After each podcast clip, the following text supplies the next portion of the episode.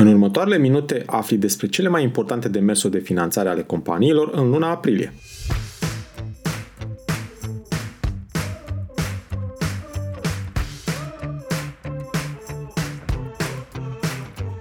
Te salut și bine te-am găsit la Smart Podcast, primul podcast din România dedicat finanțării afacerilor.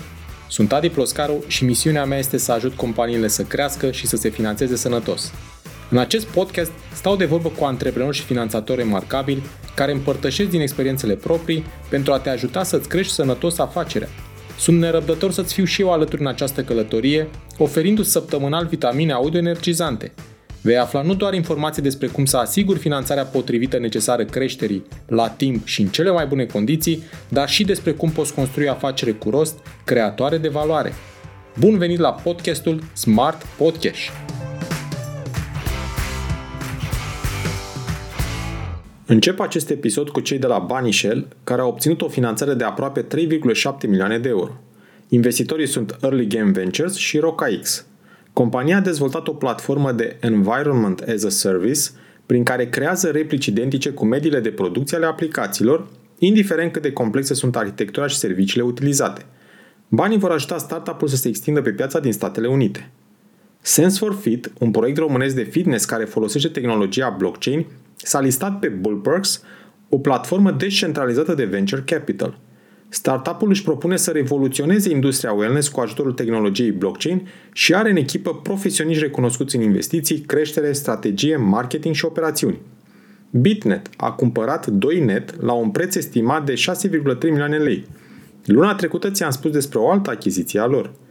2net este specializată în furnizarea de produse, soluții și tehnologii servicii ITNC integrate, rețele voce date și control acces. La Bursa de Valori București nu sunt noutăți notabile în cursul lunii aprilie. Trec repede la fondurile nerambursabile. Pare se că, cel puțin deocamdată, rămânem tot cu amărătul de Startup Nation, având în vedere data de lansare anunțată de minister, 17 mai. Hai să spun rapid ce proiecte au șanse de a face punctaj maxim.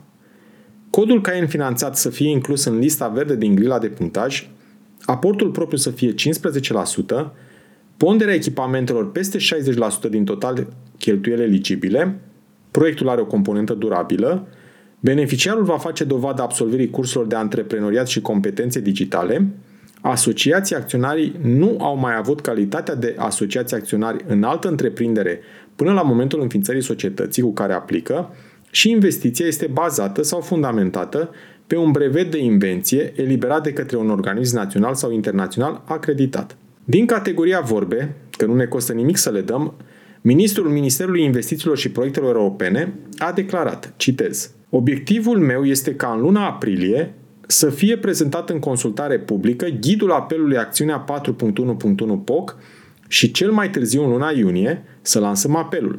Da, în iunie acest an, imediat după inputul mediului de afaceri, am încheiat citatul. Suntem în luna mai și ghidul nu e. După mai multe date de lansare anunțate, se pare că din 15 iunie se pot depune cereri pentru ajutor de stat conform hotărârii de guvern 807 din 2014, care are ca obiectiv stimularea investițiilor de cel puțin un milion de euro cu impact major în economie. Deși suntem în 2022, ia uite cum arată procesul de depunere a celor conform unui comunicat al Ministerului de Finanțe. Cererile de acord pentru finanțare se depun personal la Registratura Generală a Ministerului Finanțelor din Bulevardul Libertății numărul 16, sector 5, București, cu menționarea pe plic pentru unitatea de implementare a schemei de ajutor de stat instituită prin hotărâre de guvern numărul 807 din 2014. Pam, pam! Conform zicalei, mai bine mai târziu decât niciodată, la mai bine de 2 ani de la începutul pandemiei, afacerile din agricultură și industria alimentară ar putea beneficia de granturi COVID similare cu cele acordate în trecut pentru celelalte industrie afectate de pandemie. Proiectul de ordonanță emis de Ministerul Investițiilor și Proiectelor Europene prevede acordarea de microgranturi în valoare de 5.000 de euro pentru afacerile fără angajați la 2019 și granturi de maxim 120.000 de euro maxim 15% din cifra de afaceri și cofinanțare de 15% afacerilor cu angajați în 2019. Fermele românești de vaci, de porci și de păsări pot depune la APIA până pe data de 12 mai 2022 cereri pentru ajutoarele de stat în valoare de până la 290.000 de euro de întreprindere în cadrul schemei COVID publicate în monitorul oficial. La Electric Up este jale mare. După aproape un an și jumătate de la demararea programului pentru instalarea panourilor fotovoltaice și stații încărcare mașini electrice, au sosit contractele de finanțare pentru solicitanții acceptați.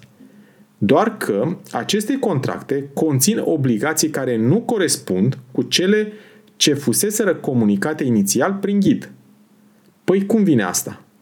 Păi uite așa se pare. Până data viitoare, să ai spor la finanțare cu rost.